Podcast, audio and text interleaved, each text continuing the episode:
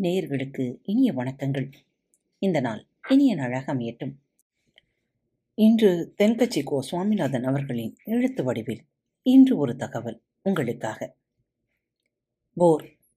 ஆயிரத்தி தொள்ளாயிரத்தி நாற்பத்தி ஆறில் நான் வெளிநாடு போயிருந்தப்போ அப்படின்னு பேச ஆரம்பிப்பார் ஒரு பெரியவர். உடனே பக்கத்தில் உட்கார்ந்திருந்தவங்க எல்லாம் மெதுவாக எழுந்துச்சு நழுவ ஆரம்பிச்சிடுவாங்க. ஏன் அப்படி நழுவ ஆரம்பிக்கிறாங்க?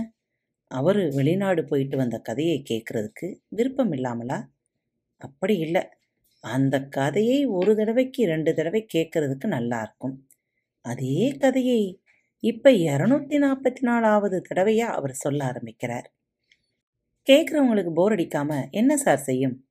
அதுதான் தப்பிச்சு ஓட பார்க்குறாங்க நாம் பேச ஆரம்பித்ததும் எதிரில் உட்கார்ந்துருக்கிறவர் எழுந்திருக்கிறான்னு வைங்களேன் நம்மக்கிட்ட ஏதோ கோளாறுன்னு அர்த்தம்.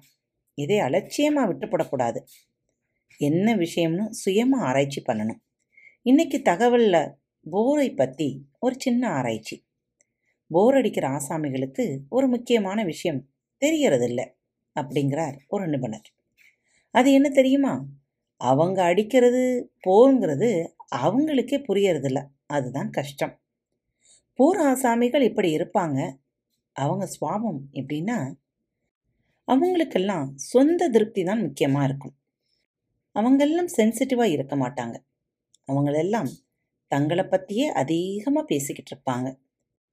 மற்றவங்க மத்தியில் நாம் ஒரு போர் ஆசாமின்னு பேர் வாங்கப்படாதுன்னா சில நுணுக்கங்களை தெரிஞ்சு வச்சிருக்கணும்.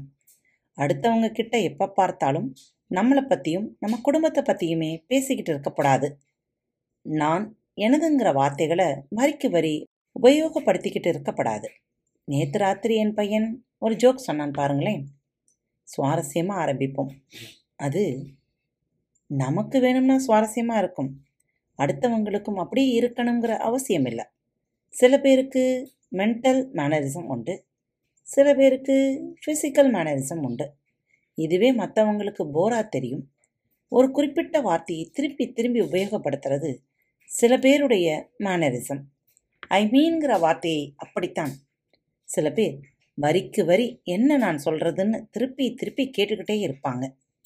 அவங்க அப்படி கேட்டுக்கிட்டே இருந்தா என்னத்தை நம்ம சொல்கிறது நல்ல பேச்சை விருப்பமாக கேட்குறவங்க தான் நல்ல விதமாக பேச முடியும். நாம் பேசுகிறத தான் மற்றவங்க கேட்டுக்கிட்டு இருக்கணும்னு நினைக்கிறவங்க போர் ஆசாமியாத்தான் இருப்பாங்க. சரி போரை க்யூர் பண்ண முடியுமா? முடியும். ஆரம்பத்திலே இதை கவனிக்கணும். சுயமாக சிந்திச்சு பார்க்கணும். நம்ம சம்மந்தப்பட்ட விஷயங்களில் மட்டும் நாம் இன்ட்ரெஸ்டாக இருக்கக்கூடாது. நம்ம சுற்றி இருக்கிற விஷயங்கள்லையும் இன்ட்ரெஸ்ட் எடுத்துக்கணும். சுறுசுறுப்பாக வேலை செய்கிறவங்களுக்கு போர் அடிக்கிறதில்ல. சும்மா உட்கார்ந்து இருக்கிறவங்களுக்கு தான் போர் அடிக்கும். அதனால் எப்பவும் சுறுசுறுப்பாக இருக்க பழகிக்கணும்.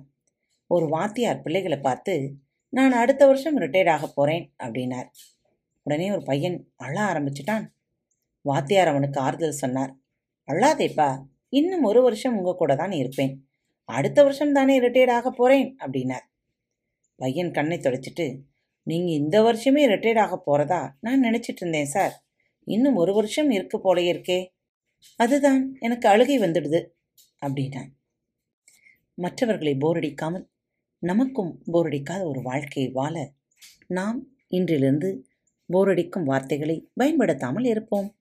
மீண்டும் மற்றும் ஒரு தலைப்பில் சந்திக்கும் வரை உங்களிடமிருந்து விடைபெற்றுக் கொள்வது உங்கள் அன்பு தோழி.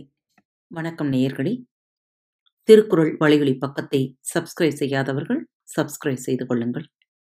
ஃபேவரட் பட்டனை அழுத்த மறக்காதீர்கள். உங்களது கருத்துக்களை மெசேஜ் பாக்ஸில் ரெக்கார்ட் செய்தோ அல்லது இமெயில் முகவரியிலோ தெரிவியுங்கள். மீண்டும் சந்திப்போம். நன்றி. வணக்கம்.